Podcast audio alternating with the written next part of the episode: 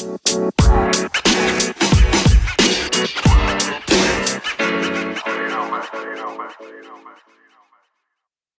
Planı Podcast'inin 28. bölümünde tekrar sizle birlikteyiz. Et Oyun Planı Pod Instagram ve Twitter hesaplarını takip edebilirsiniz. Hoş geldiniz tekrar. Can'la beraber bugün yeni bölümümüzde sizlerle beraberiz. Evdeyiz ikimiz de.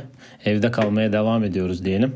Bu zor günlerde biraz olsun ee, eğlenelim. Biraz da ee, nasıl diyeyim eskilerden konuşalım dedik. Öncelikle nasıl geçiyor senin karantina günlerin? Vallahi 20. günü doldurduk herhalde. Yani kaçıncı gün olduğunu artık kaybettim sırasını.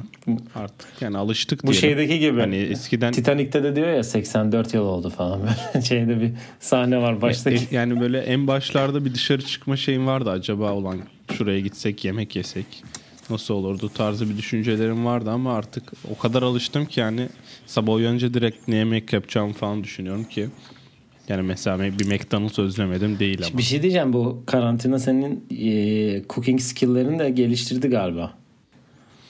Yani işte bizim ailede bir tane şef var. O yüzden bütün yetenek onda olduğu için ben çok yeteneğim yok. Ben makarna yapıyorum, yumurta yapıyorum, tost Ama yapıyorum. yumurtada üzerine yok diye bir duyum aldım ben. Katı yumurtada özellikle. Ya işte o kadar fazla yapınca biliyorsun alışkanlıktan. Başka neler var yapıyorsun?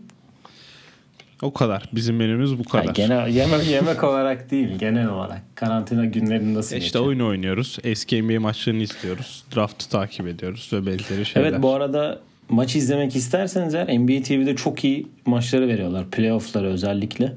Playoff maçlarını eskiden oynanan 2012'ler, 2016'lar falan onları veriyorlar. Ben her gün bakıyorum çok iyi maçlar oluyor. Zaten seninle de bunları konuşuyoruz hep. Ki League Pass'te e, şu an bedava olması lazım. Yaklaşık bir iki haftada hani bu seneki her maçı tekrardan izleyebiliyorsunuz ve eski birkaç maçı da varmış içindeki ki ben daha bakmadım ama ben başka yerden izliyorum o yüzden hani izlemek isteyen olursa League Pass'te bu seneki her maçı izleyebilirsiniz. Bakalım. Ee, şu- haberlerle başlayalım istersen. Sen beni sormayacağına göre benim ne yaptım pek merak etmiyorsun. Ya sen hani çalıştığın ve hani evde genelde yattığın için çalıştığından biliyorum hani. Ya ben çalışıyordum işte. Bir son üç, önüm geçtiğimiz 3 gün boyunca evdeydim. Şimdi yarın tekrar çalışmaya başlayacağım. Ben de 3 gün boyunca yattım. 2K'de sezonu bitirdim sonunda. Ee, My Player'da. Hayırlı Evet, olsun. teşekkür ederim. Şampiyon da olduk ama şampiyon olduğumuz takım bize kontrat vermeyince e, yeteneklerimi South Beach'e taşıdım ben de diyerek. Olağan şeyler. Aynen öyle diyelim. Haberlere geçelim. Ee, tabii ki iyi haber başlayalım. Marcus Smart, Donovan Mitchell ve Rudy Gobert koronavirüsünü yendiğini kendileri açıkladılar. Marcus Smart dün açıkladı. Daha önce de Christian Wood'u söylemiştik zaten. İyileştiklerini e, açıkladılar.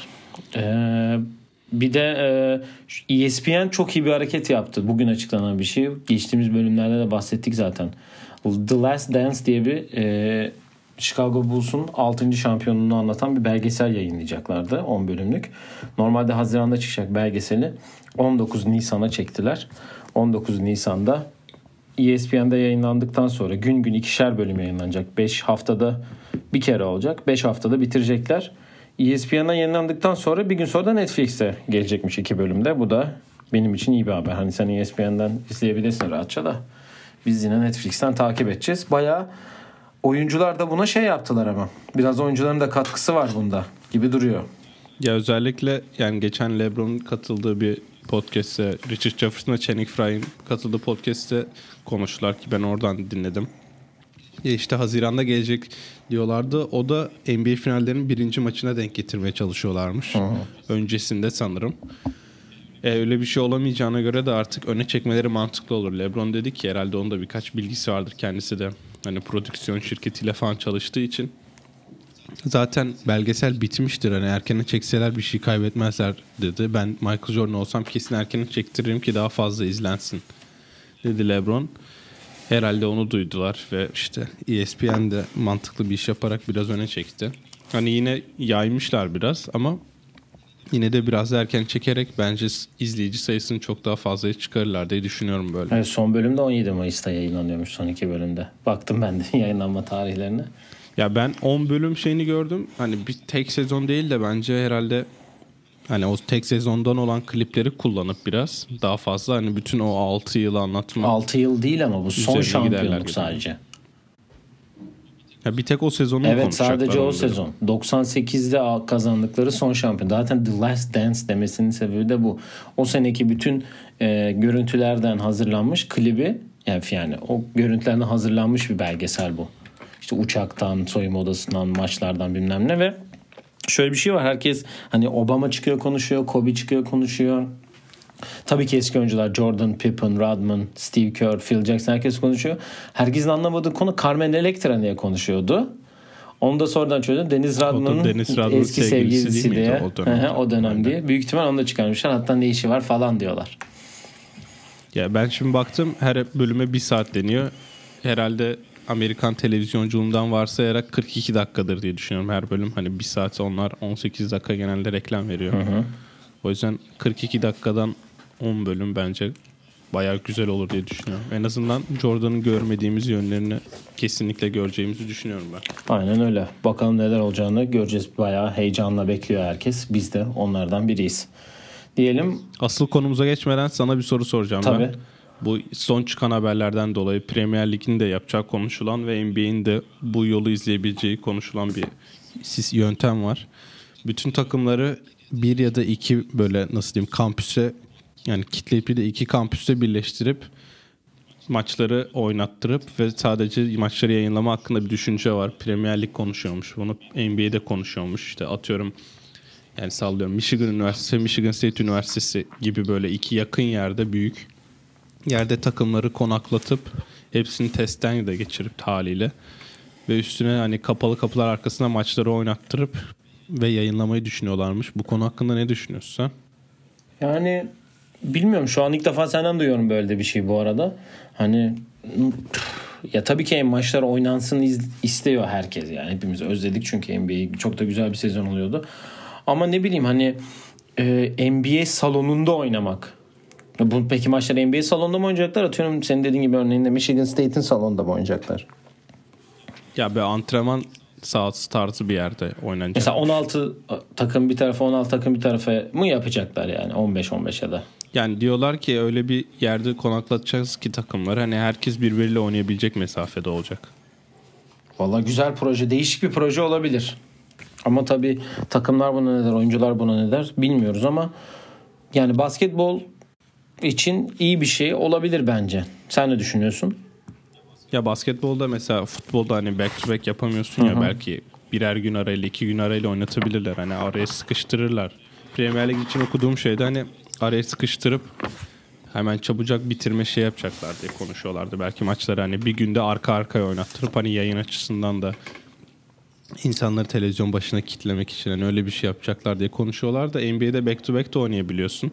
Ve travel yapmadan back to back oynamak hani vücutta daha az zarar sağlar diye düşünüyorum ama e, LeBron da dedi bu takımların şimdi bu aradan sonra birlikte hani tekrar bir yola girmesi için en az iki haftası lazım. Hani bir training camp tarzı bir şey yapmaları lazım ki takım tekrardan eski yani formuna değil yani vücut olarak fiziksel yani o eski haline dönsün.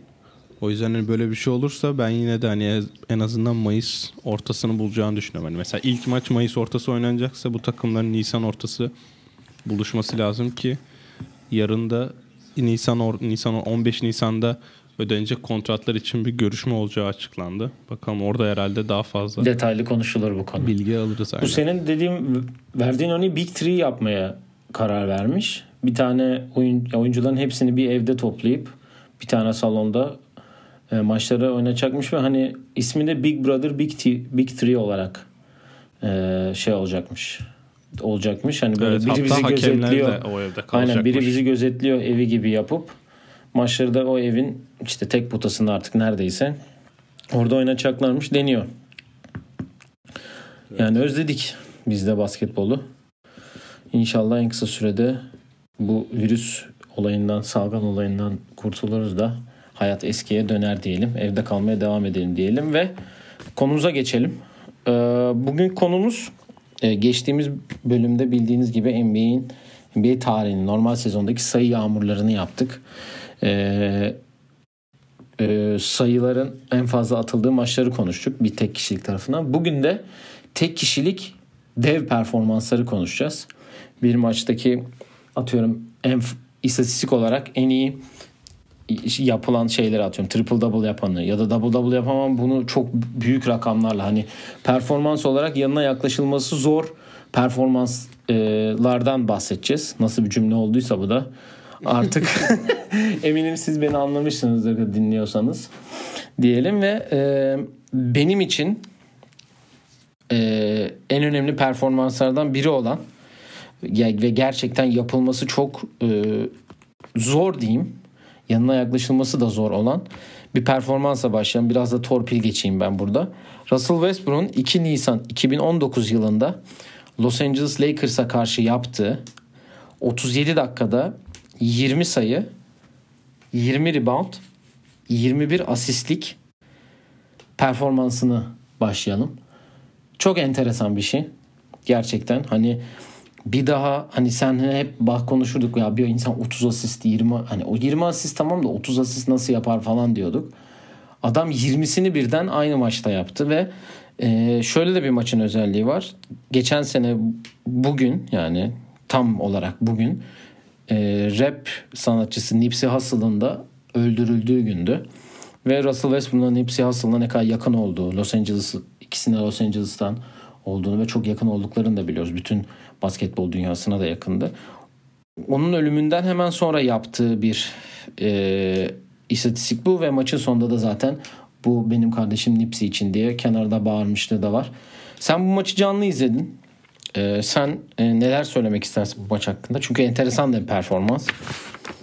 Aynen 31 Mart'ta zaten Nipsey Hussle hani kendi store'unun dışarısında vurulduğunda ve vefat ettiğinde bütün NBA oyuncuları yakın olanlar özellikle onun için hani özel yazılar paylaştı. Ve hani ne kadar üzüldüklerini söyledi ki Isaiah Thomas'la Russell Westbrook en yakın iki arkadaşı yani basketbol dünyasından ki Nipsey Hussle geçen o sezonun başındaki Houston Rockets Los Angeles Lakers kavgasında da kenarda olan kişilerden bir tanesi aynı zamanda. İşte e, en, en yakın arkadaşlarından birinin vefatından iki gün sonra sahaya çıkıp ve Los Angeles'ta oynayıp Yok Los Angeles'ta değil maç 20 rebound. Maç Oklahoma'da. Ha maç Oklahoma. Evet pardon. Los Angeles'la oynayıp. 20 rebound. Evet 20 sayı 20 rebound 20 asist yapıp maçtan sonra da zaten kendisi 20 artı 20 artı 20 bunun ne demek olduğunu biliyorsunuz. Diyor ki orada Nipsey Hussle'ın e, bir üyesi olduğu Rolling Sixties diye geçen bir çeteye selam çakıyor kendisi. Bu çetede de daha çok hani mavi giyinmesiyle bilinen bir çete. Yani Westbrook'un zaten hani böyle bir şey yapabileceğini hani bir sene boyunca triple double ortalama yaptı. Hani zaten daha ne yapmadı derken bunu da yaptı. O yüzden hani ben çok şaşırmıyorum hani böyle bir şey yaptığını. Ama hani böyle özel bir günde sahaya çıkıp ki ben izlerken hani şeyi fark etmiştim. İlk periyotta 8 asist yaptı. Hani izlerken diyorsun ki bir şey yani kasıyor. Yani onu yapma yani asist için çok zorladığını görüyordun ki ve hani Lakers'ın da kötü dönemine denk gelmişti. Playoff yarışından Sanırım, koptuğu dönemde zaten. LeBron da aynen, kenardaydı. LeBron oynamıyor. Lance Stevenson oynuyor. Mo Wagner bayağı süre alıyor. Yani Rondo Caldwell Pop bayağı oynuyordu. Ki hani zaten Oklahoma sanırım yani tabii bu vakte kadar o şey playoff'u garantileyen takımlardan biriydi. Hani Westbrook zaten hani biz hep konuşuyoruz. Belki de en çok eleştirilmesinin nedenlerinden bir tanesi her zaman yüzde bir milyonuyla oynaması. Hani bu maçta o kadar hani kontrolsüz değil ama hani ne yaptığının farkında ve zaten sanırım 7. pardon ilk periyotta yaptığı 8. asiste Westbrook'un nasıl bir oyuncu olduğunu görüyorsunuz. Kendisi savunma reboundunu alıyor ve fast break'e koşan Steven Adams'a tam sağ pas atıyor ve basket foul oluyor. Hani Westbrook basketbolu bu yönde de değiştirdi. Hı hı. Ama böyle bir istatistik yaparak hani ben hatırlıyorum 20. reboundunu aldığında herkes yani inanılmaz yıkılmıştı salon ve yani bütün takım arkadaşları da inanılmaz sevmişti onun için. Sanırım en son 20 reboundu 21. reboundu yok. En son 20. reboundu aldı.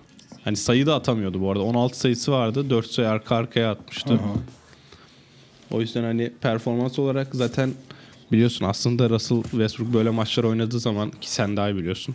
Hani böyle çok hani trash talk yapıyor. İnsanlarla dalaşıyor, girişiyor, bir şeyler yapıyor, bağırıyor, mağırıyor. Bu maç hani hiç duygusuz bir şekilde bu performansı yaptı ve hani zaten maçtan sonra da selamını çaktı diyelim. Aynen yani Russell Westbrook'un en çok eleştirilen yönü senin de dediğin gibi yüzde bir milyonuyla oynayıp hataya daha fazla hata e, yapma olasılığının artması ve hataları yapması genelde. Ama şu an NBA'de onun gibi her maça yüzde bir milyonuyla çıkan oyuncu var mı diye düşünüyorum. Bence yok. Ee, tabii yani bu performans çok özel ve hani sen de söyledin hani bunu yapabilecek biri varsa Russell Westbrook tur yani bu kadar. Çünkü 3 sezonu triple double ortalama ile bitirdi ki e, bundan sonraki performansına da direkt geçelim istersen. O da triple double'la e, bitirmeyi garantilediği ligin son maçı olan e, Denver maçını. Aslında bu maçla ilgili ben bir şey daha ekleyeyim.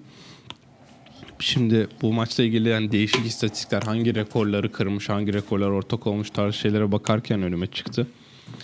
Bu maçla birlikte Russell Westbrook son oynadığı 294 maçın tamamını da ortalama triple double yapmış olmuş. Yani 1224 gündür triple double yapıyormuş. Yani zaten bunun ilk şimdi birazdan konuşacağımız maçta 2017'de yapmış bunu da. Değil mi? 2017 olması lazım. Evet. Evet 2017'de Denver deplasmanında son maçta yaptı.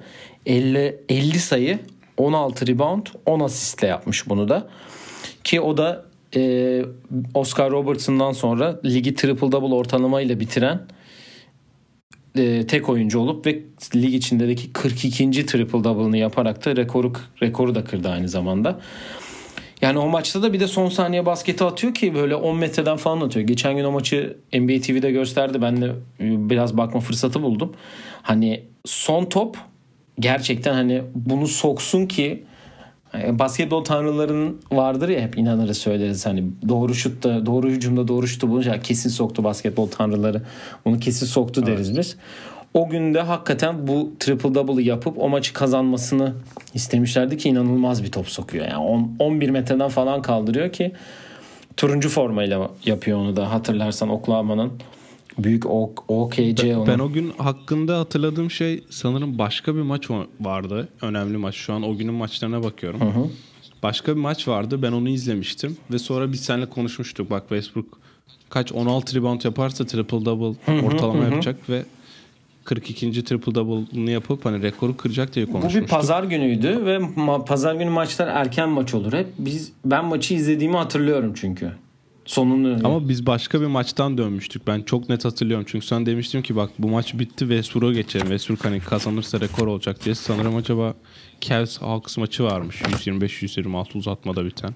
Ligin son maç maçı olması olabilir. lazım ama galiba. Öyle bir şey hatırlıyorum ben. Yani Oklahoma'nın... Yok, bir, yok. Sonra maçlar vardı. Oklahoma'nın son maçı evet. Zaten o senede MVP yani, alıyor yani. Yani o maç için benim hatırladığım şey hani böyle istatistiksel tarzı şeyler olduğunda Westbrook hani kasıyor dedik geçen maçta da söyledim hı hı. gibi ama hani bu maçta kazanması da önemli takımın diye hatırlıyorum yanlış hatırlamıyorsam. Evet evet playoff yarışı için önemli bir maçtı. Ki bu ilk kez triple double ortalamayla bitirdiği sene hı hı. ve hani 42 triple double yapmak inanılmaz bir istatistik ki hani Oscar Robertson yaptığında ilah gibi bakılıyordu. Şimdi Westbrook yapınca biraz değeri düştü ama.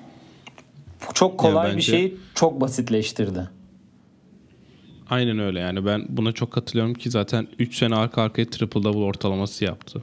Ve yani, yani bu e, ligde bunu ondan bunu yapabildiğini görüp bir sürü oyuncu da bunu yapmaya başladı ki bu işin en büyük e, ilahlarından biri olarak adlandırdım. Jason Kidd vardır hep bizim hatırladığımız eskilerde. Jason Kidd hep triple double yapardı.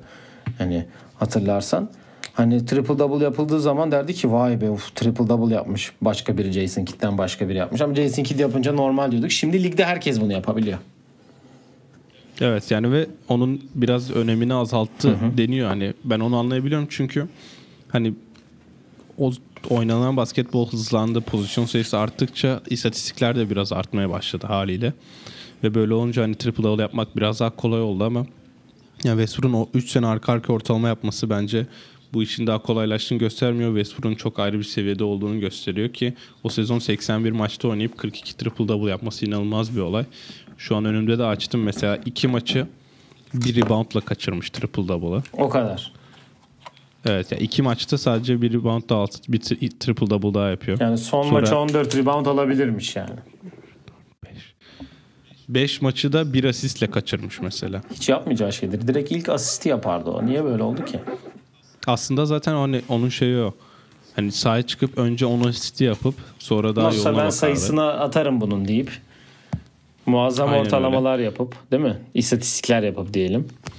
Hani zaten o sene tam hani Durant gitti ben artık bir şey yapıp kendimi de hani öne çıkarmalıyım senesi. Durant'in Yani gittiği ilk alma senesi. Aynen öyle. Durant'in gittikten sonraki ilk senesi. Ve hani daha hani adam triple double ortalamayla bitirdi ve MVP oldu. Yani daha nasıl bir mesaj gönderebilir bilmiyorum ama hani 42 triple double bence ben şu an net söyleyebilirim ki önümüzdeki 5 sene 10 sene çok zor kırılması diye düşünüyorum. Çünkü ben hiç kimsenin 42 triple double'a kasacak kadar ciddi oynayacağını düşünmüyorum. Yani zaten o ki Durant'ten aldığı inti- bir intikam daha var. Durant'in Golden State'te şampiyon olduktan sonraki yaz tekrar uzatmayı açıkladığı gün Durant e, Oklahoma ta- pardon Westbrook Oklahoma tarihinin en fazla parasına sözleşme imzalayan oyuncu olmuştu hatırlıyorsan. O gün aynı gün açıklanmıştı bu da. Yani dediğin gibi çok zor bir şey 42 triple double 82 maçta inanılmaz bir şey ki ortalamayı belki ortalamayı bitirebilen bile belki olmayabilir.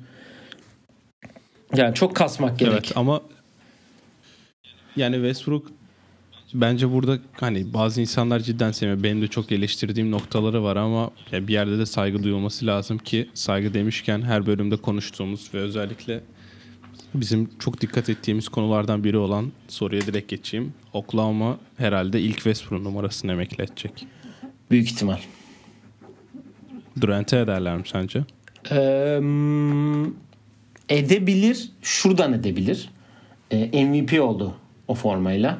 Hani Ve finale ve çıktı. finale çıktı ve e, Doğu Batı finali oynadığı zaman da var ki o geçen gün 2016'yı tekrar gösteriyordu.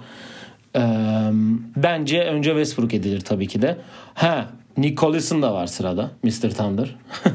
Onu unutmazsak. Evet, Nick de edilir diye Aynen öyle ama şöyle olur yani Westbrook ed- emekli edilir sonra Nick Collison edilir sonra Durant edilir gibi duruyor bana.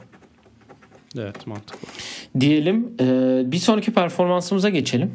E, orada da biraz e, benim dokunuşum olan bir bölüm oldu aslında. Biraz hani geçen böyle senin o üst, üst üste Golden State performanslarını söyledikten sonra biraz bilendim ya diyeyim ne diyeyim. benim özellikle seçtiğim e, benim evlatlarımdan dolanan bir performansa geçeyim yine. Ve belki de hayatımda yaşadığım Lan keşke gitseydim dediğim maçlardan biri bu. 30 Ocak 2018'de e, ben bu maça gidecektim. E, annem de yanımdaydı hatta o zaman.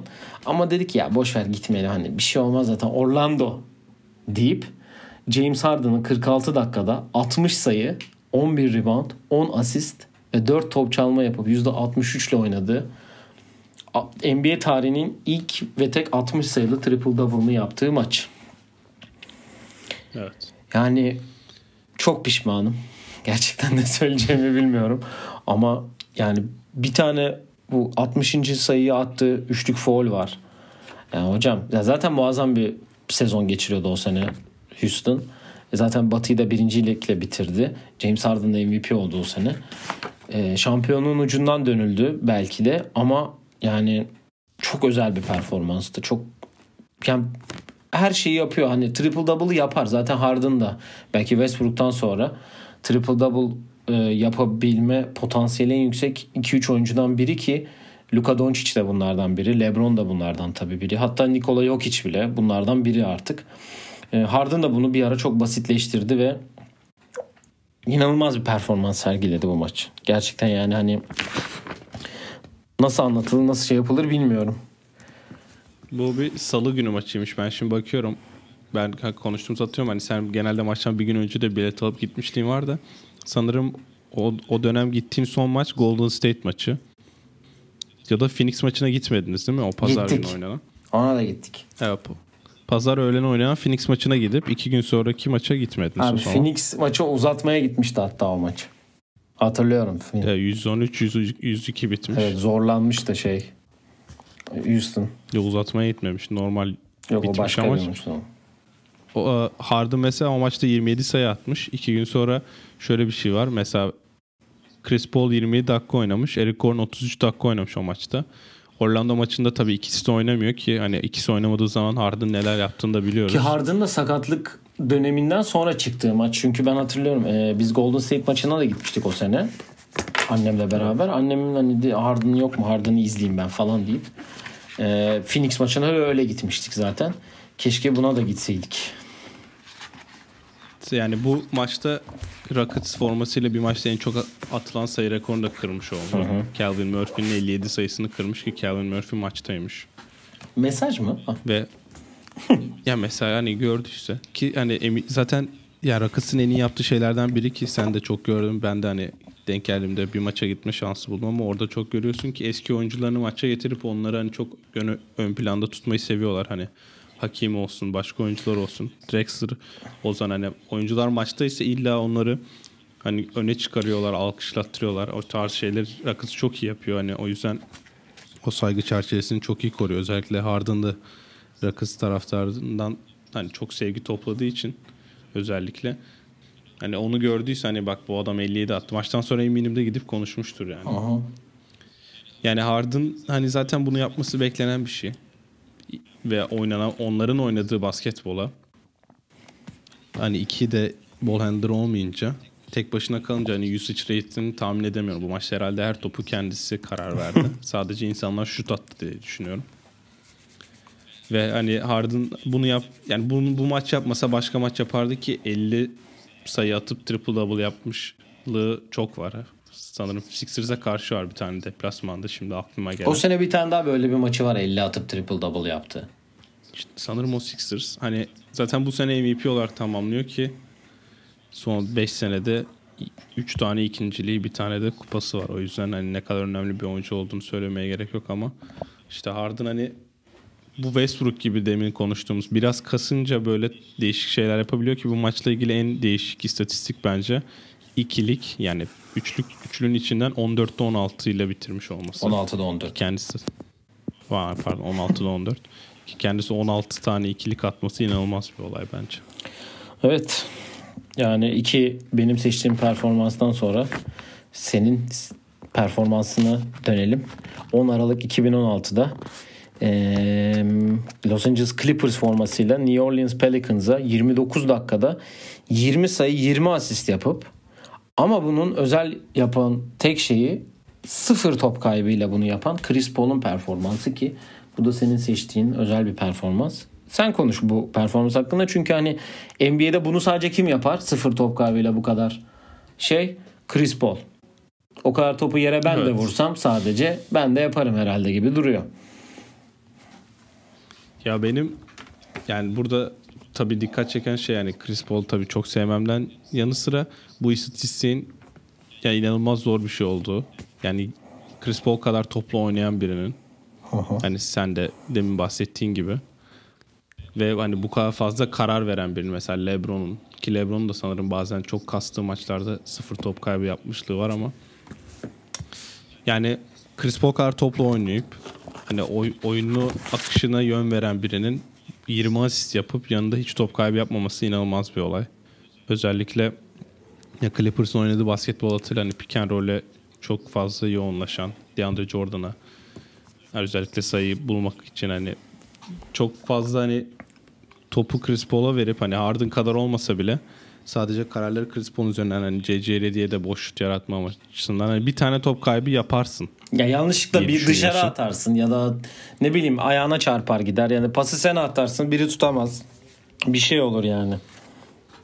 Ya gerçi pas attığın hani o top kaybı şeyleri biraz değişiyor hani. Abi Pası 2K'de attın, durmadan eğer- bana yazıyor şimdi top kaybı. Pası herif yakalayamayınca. İki, iki elin değerse NBA'de sanırım top kaybı sana e, yakalayamayana yazılıyor. Bu arada şimdi bakıyorum o seneki maçlarına da 8 maçta hiç top kaybı yapmamış ki 20 asisti ve 17 asisti var. Hiç top kaybı yapmadan.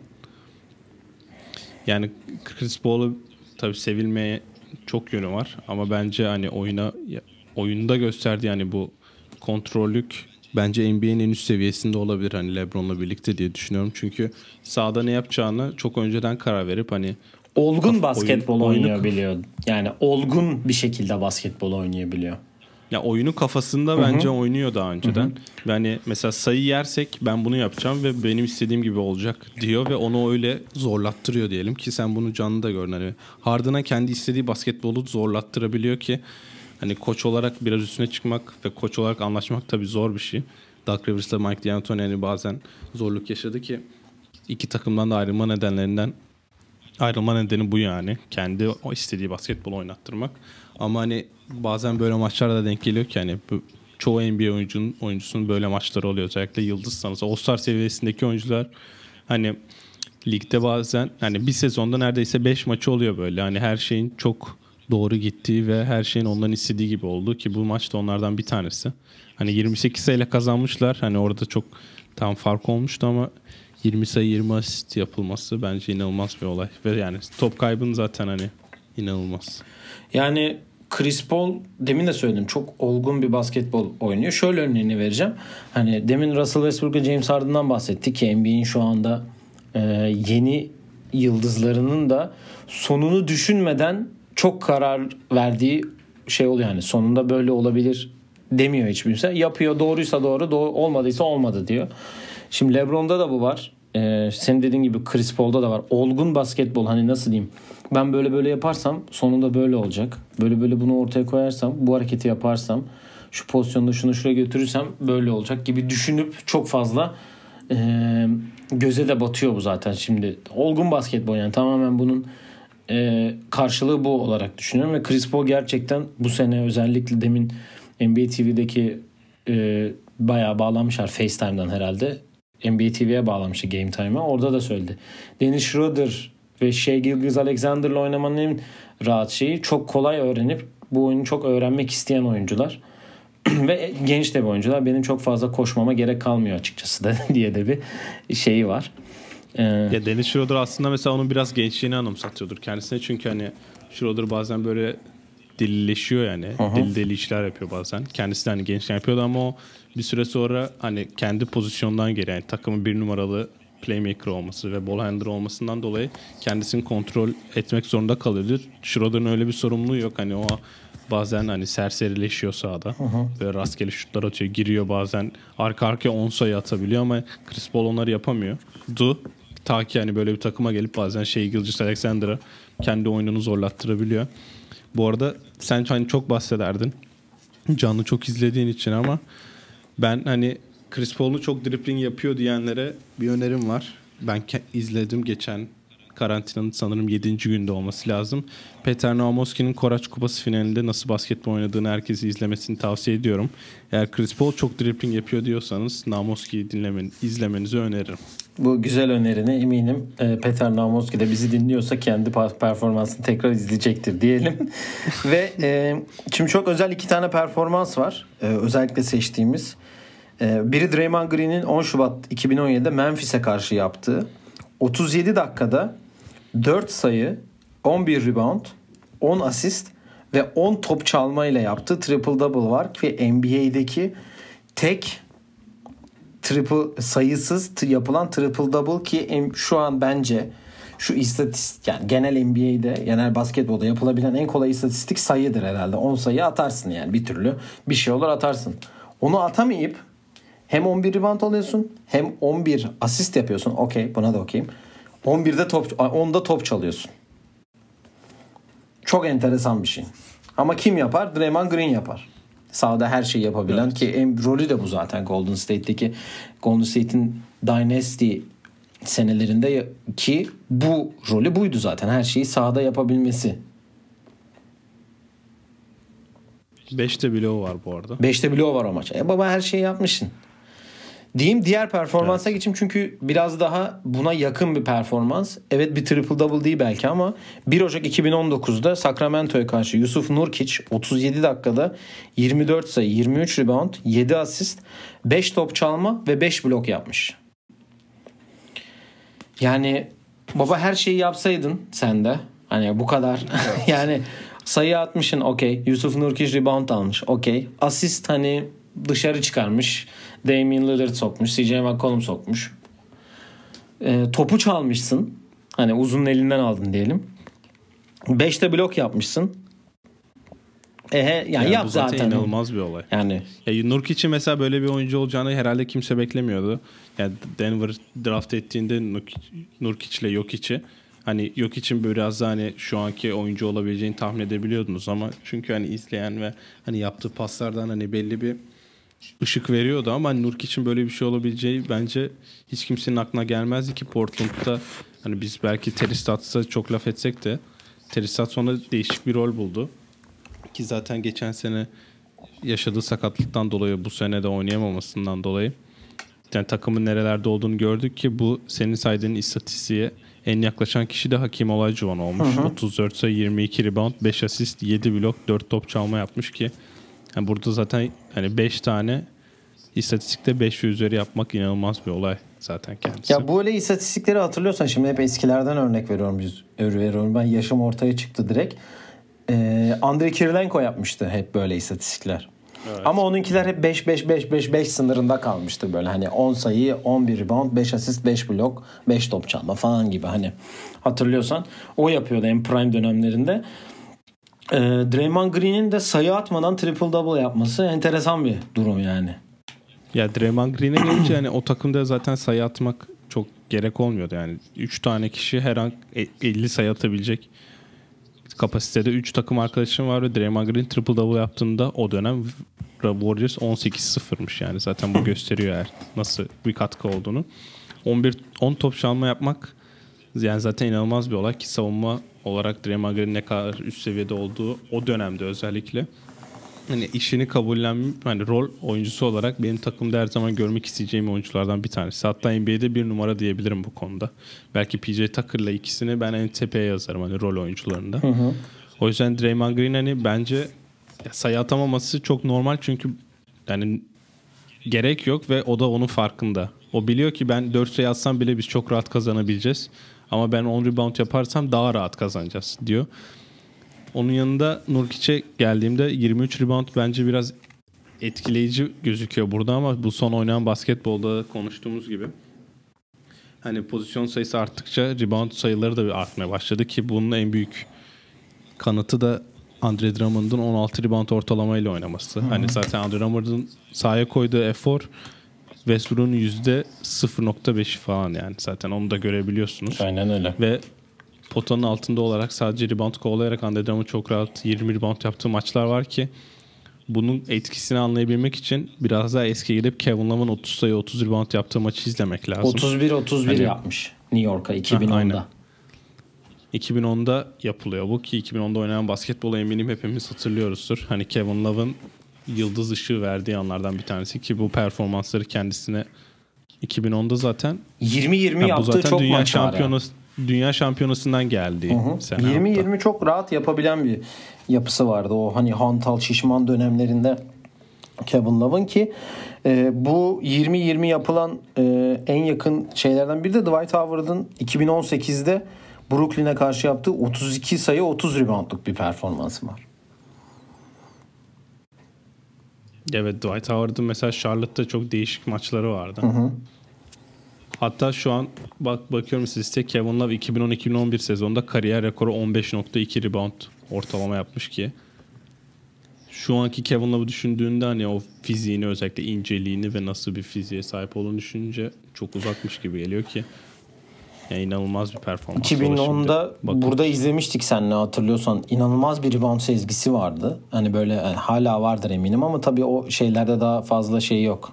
O taraklarda bezi yok şu an. Daha veteran bir oyuncu olduğu için artık Ee, böyle bir tane pozisyon vardı hatırlıyorum. Brezilya maçı olması lazım. Topu tek elle tek alıp elle basket atıp volü. böyle hani belinden çıkartıyordu topu artık böyle tek elle yakalayıp reboundu alıp kolundan tutuyordu diğer oyuncu ve tek elle attığı bir basket faulü var çok enteresan bir pozisyondu.